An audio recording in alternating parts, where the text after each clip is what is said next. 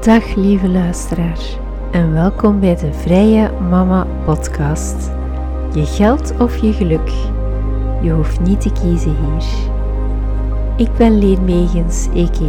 Vrije Mama en ik begeleid je met wat tough love naar meer financiële en innerlijke vrijheid. Luister je mee? Dag lieve luisteraar en nogmaals welkom in de Vrije Mama Podcast, de allereerste aflevering ook. Eerst en vooral, waarom neem ik deze podcast op genaamd Vrije Mama? Waarom heet mijn bedrijf Vrije Mama? Uh, dat komt eigenlijk vanuit een uh, diep verlangen dat ik al had voor ik kinderen kreeg, maar toen ik al een kinderwens had. En ja, dat verlangen, of die struggle, zie ik ook wel terug bij heel veel andere mama's in mijn omgeving met kleine kinderen denk dat uh, mama's van nu heel dankbaar zijn dat ze veel meer mogelijkheden hebben dan de mama's in de jaren 50. Uh, eh, maar dat ze wel nog een beetje naar een nieuw evenwicht aan het zoeken zijn. Hè? Dus, ja, we willen graag onszelf wel ontplooien, ook uh, bijdragen, ons eigen geld verdienen. Maar er komt ja, in die kraamtijd, die babytijd, die peutertijd toch ook wel heel wat op ons af. Een combinatie die niet altijd evident is. En ook op financieel vlak, daar zullen de afleveringen over gaan. Ten eerste, hoe creëer je eigenlijk mentaal en financieel terug meer ruimte om te leven voor je relatie, voor ja, gewoon tijd te delen met je kinderen. Maar ik vind dat er best wel wat meer waardering mag komen voor ja, onbetaalde arbeid. Ehm, niet alleen zorgen voor kinderen, ook vrijwilligerswerk. Ten tweede zal het ook gaan over bewust consumeren. Ehm, er zijn natuurlijk heel veel, enorm veel verleidingen. Zeker gezinnen zijn wel een beetje het mikpunt van marketeers soms. En ja, tijdens die red race hebben we niet altijd de energie of de tijd om aan al die verleidingen te weerstaan van bijvoorbeeld afval eten of ehm, ja, nieuwe spullen voor de school, um, nieuwe kinderkleren enzovoort. Nu, ik ben zeker niet pro complete zuinigheid. Hè. Je mag nog genieten van het leven. Maar het belangrijkste is, ehm, denk ik wel, dat je geld uitgeeft aan de zaken waar je echt van kan genieten.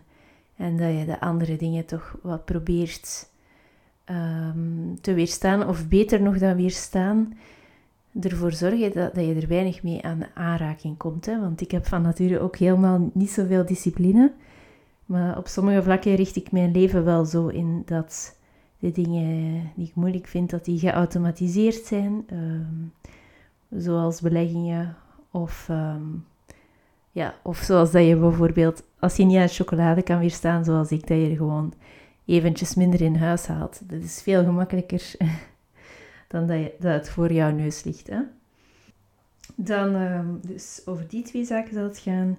En ook wel over intentioneel investeren, uh, passieve inkomens genereren. Uh, maar dat je echt gaat kijken van, wat zijn eigenlijk mijn levensdoelen? Wil ik investeren om later vroeger te stoppen met werken, om later de wereld rond te reizen, vrijwilligerswerk te doen? Of wil ik juist op korte termijn hier iets gaan veranderen? Wil ik op korte termijn meer ademruimte, bijvoorbeeld om je kinderen op tijd van school te kunnen halen? Of om meer tijd te kunnen spenderen met vriendinnen of alleen van je bedrijf te werken? Uh, bij lange termijn doelen horen ook andere investeringen, zoals lange termijn beleggen. En bij korte termijn doelen Ehm, kan je bijvoorbeeld wel in vastgoed gaan investeren.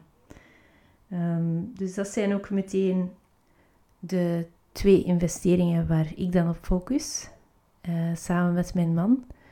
Uh, de beleggingen, die doe ik zelf en vastgoed doen we samen. Uh, mijn man is expert op het gebied van hypotheken. Hij werkt ook op de hypotheekafdeling van een bank. En ik vind het heel leuk om huurderskandidaten te interviewen, een uh, advertentie te maken, een, het contract voor de huurders, etc. Dus daar wil ik zeker ook wel nog wat meer over vertellen in de toekomst. Dan wil ik nu gerust even wel mijn verhaal vertellen in het kort op vlak van mama zijn en ook op het vlak van geld. Uh, het is zeker geen heldenverhaal, want ik kom uit een middenklasse gezin en zoals mijn ouders altijd zeiden, wij kwamen niks tekort. Hè? Um, waarvoor dank. Mijn ouders gingen ook zelfs wel verstandig om met geld. Hè? Dus ik denk dat, dat, uh, dan zeker, dat je dat voor een stukje al meekrijgt. Dat ze zeker vast minder uitgeven, uh, minder uitgaven dan dat ze verdienen. En mijn papa doet ook wel aan uh, beleggen. Um, dus ja, ik kwam uit dat gezin, maar uh, als pas afgestudeerde was ik wel nog een beetje groen achter mijn oren op het gebied van geld. Uh, ik was afgestudeerd als journalist en communicatiewetenschapper.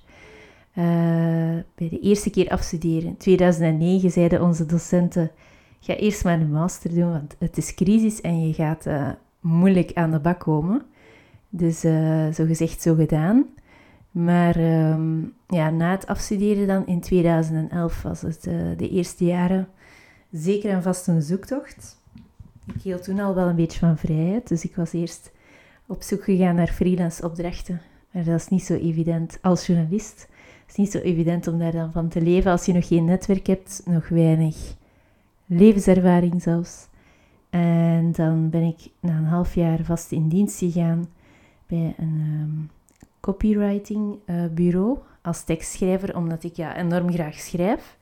Maar ik heb toen ja, die eerste drie jaar uh, van mijn professioneel leven in vast dienstverband twee keer van job veranderd. Allee, heb ik drie jobs gedaan al in totaal. En ja, ik was ook nog helemaal niet zo bewust van mijn sterktes en zwaktes.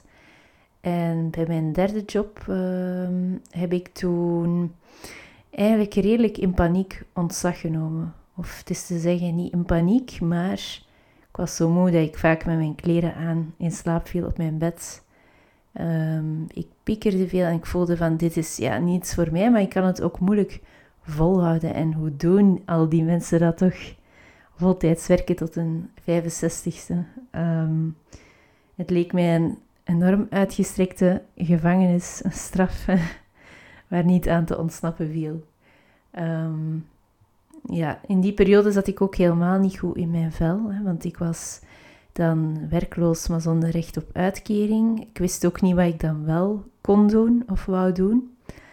En ik had eigenlijk uh, nog weinig ervaring met ja, het uh, mentale aspect. Uh, en um, ja, in die werkloze periode ben ik wel veel gaan wandelen, mindfulness training gedaan. En ehm, ik heb toen ook al veel boeken gelezen over financiële vrijheid, over sparen en investeren. Want ik zag toen ook wel van, oei, mijn buffer is op. Ik leef gewoon van dag tot dag.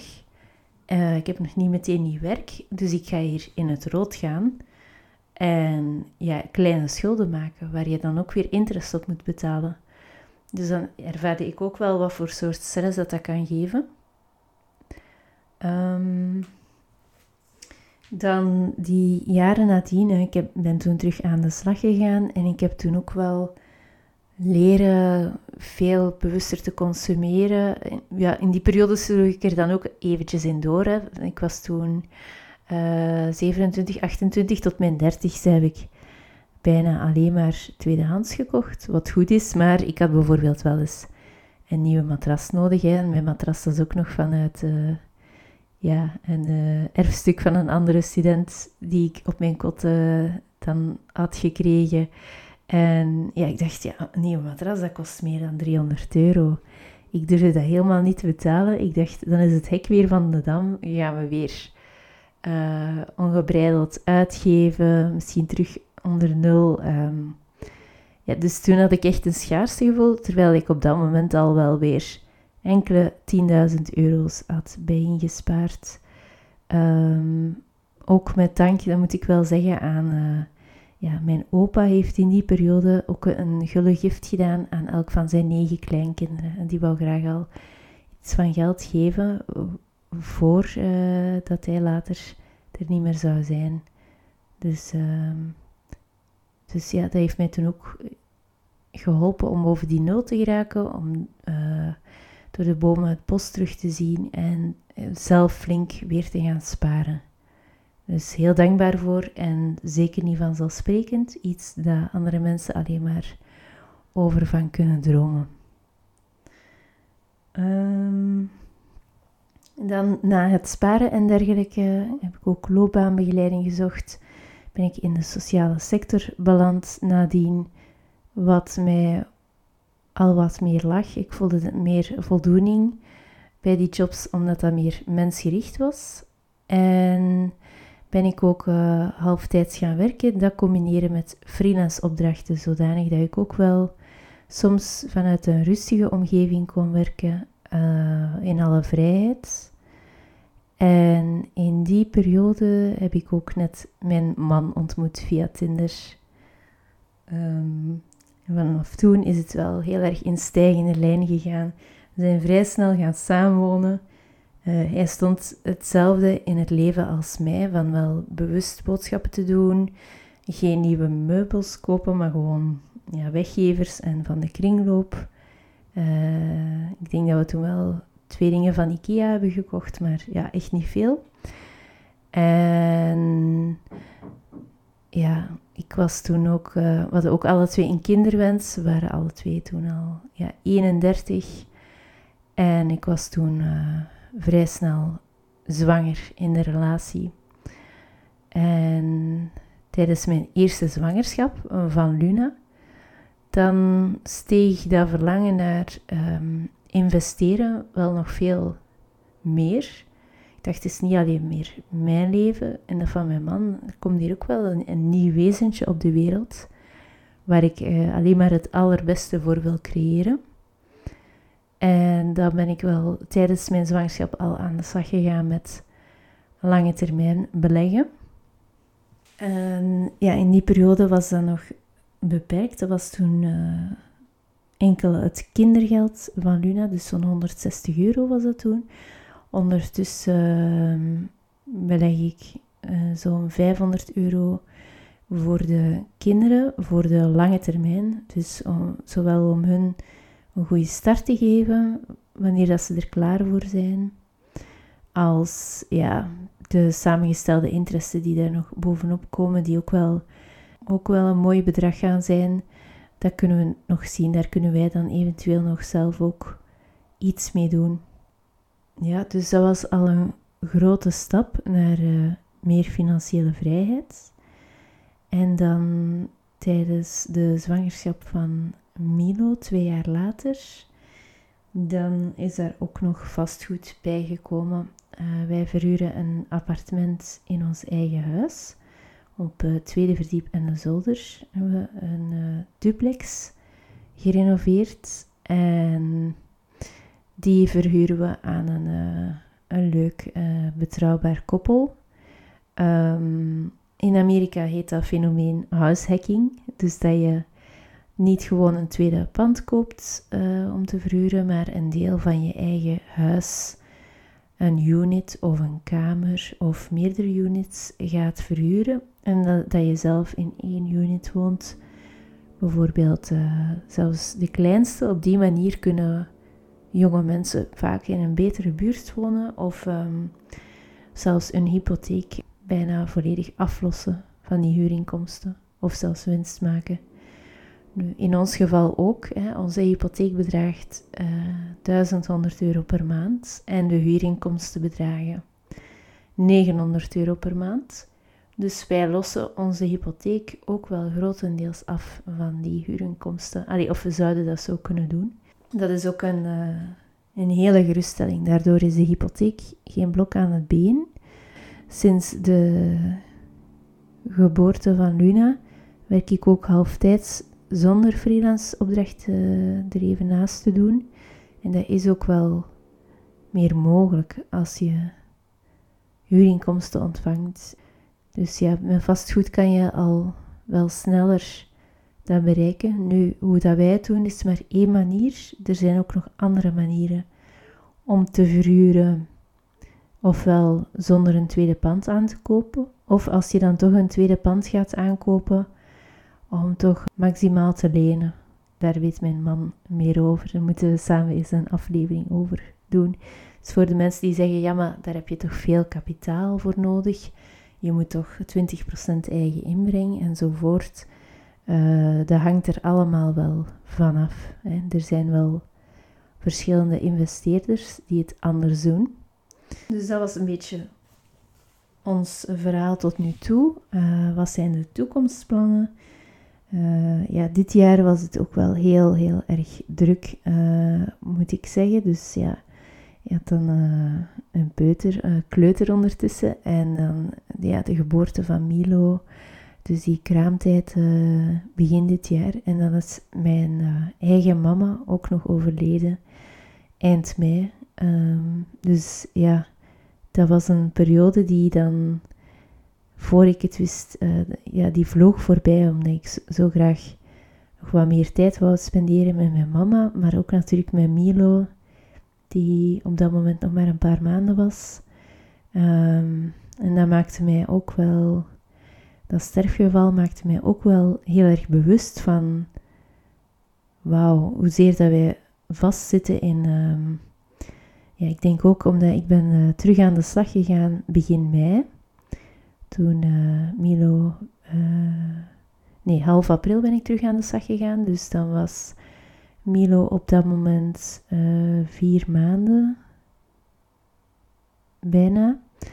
En ja, ik wist toen ook dat mijn mama nog maar een paar weken had. Uh, maar ja, ik had al ja, drie weken wettelijke vakantie eraan geplakt. En ja, we hebben ergens het gevoel van... Ja, we moeten terug aan de slag. We hebben het beloofd. Dus op die manier zit daar wel een, een druk op. En nu zit ik meer in een ander gevoel van... Weet je, ja, je leeft ook wel nu. Mm, je mag ook soms wel eens de tijd nemen om gewoon tijd te spenderen met je dierbaren. Uh, ik heb toen ook wel veel tijd met mijn mama gespendeerd, hè, want ik werkte natuurlijk maar half tijd. Dus ja, dat besef was er ook wel van. Ik denk niet dat er, als ik eerlijk ben, dat er uh, op dit moment is die ruimte en die extra tijd absoluut welkom. Ik zou liever uh, nog meer flexibiliteit willen dan die terug afgeven. En dus ik ben daar wel ambitieus in, in de zin van uh, dat wij zeker nog bijkomende investeringen willen doen, nog meer passieve inkomsten. En dat, ja, er kan altijd een, uh, een onverwachte gebeurtenis zijn in het leven, waardoor dat je toch even snel wil schakelen naar even rust nemen, even het uh, ja, werk in loondienst even pauzeren. Daarom ben ik ook met dit bijberoep begonnen om andere mama's ook uh, wat meer financiële vrijheid te geven. En tegelijk die van mezelf ook uh, op termijn nog verder te verhogen. Ik vind het heel fijn de dagen dat ik Luna al om half vier op school kan ophalen. Ja, ik heb toch het gevoel dat dat ergens wel wat rust geeft in het gezin ook. Dus ja, ik ben heel dankbaar hè, voor een gezond gezin. Ik, kan, ik heb de mogelijkheid om halftijds te werken, wat voor de meeste mensen een luxe is. Er zijn passieve inkomsten, dus we hebben een stabiele basis voor ons gezin. En hopelijk ook voor de kinderen later. Hè. Allee, daar zijn we volop mee bezig, dus dat is er ook. Ik ben blij dat ik mijn verhaal heb kunnen delen. En ik kijk al uit naar uh, de volgende afleveringen. En heel erg bedankt voor het luisteren.